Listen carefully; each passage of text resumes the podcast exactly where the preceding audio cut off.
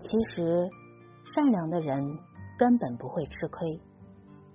人生是一盘很大的棋，你在这里迂回一下，可能就在那里蓄积了力量。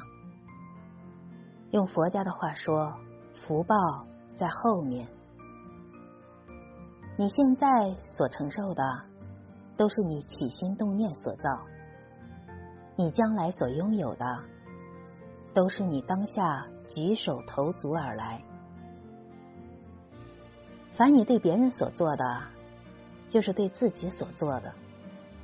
所以，凡是你希望自己得到的，你必须先让别人得到。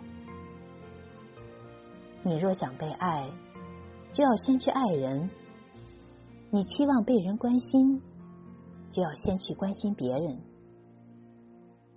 你要想别人对你好。就要先对别人好。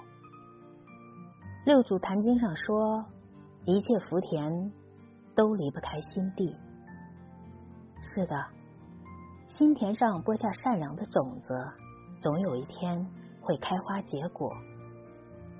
生活自有自己的因果循环，它不满足于任何人的私心贪欲。一直善良下去，只问自心。不问得失，因为总有一天你会明白，善良比聪明更难。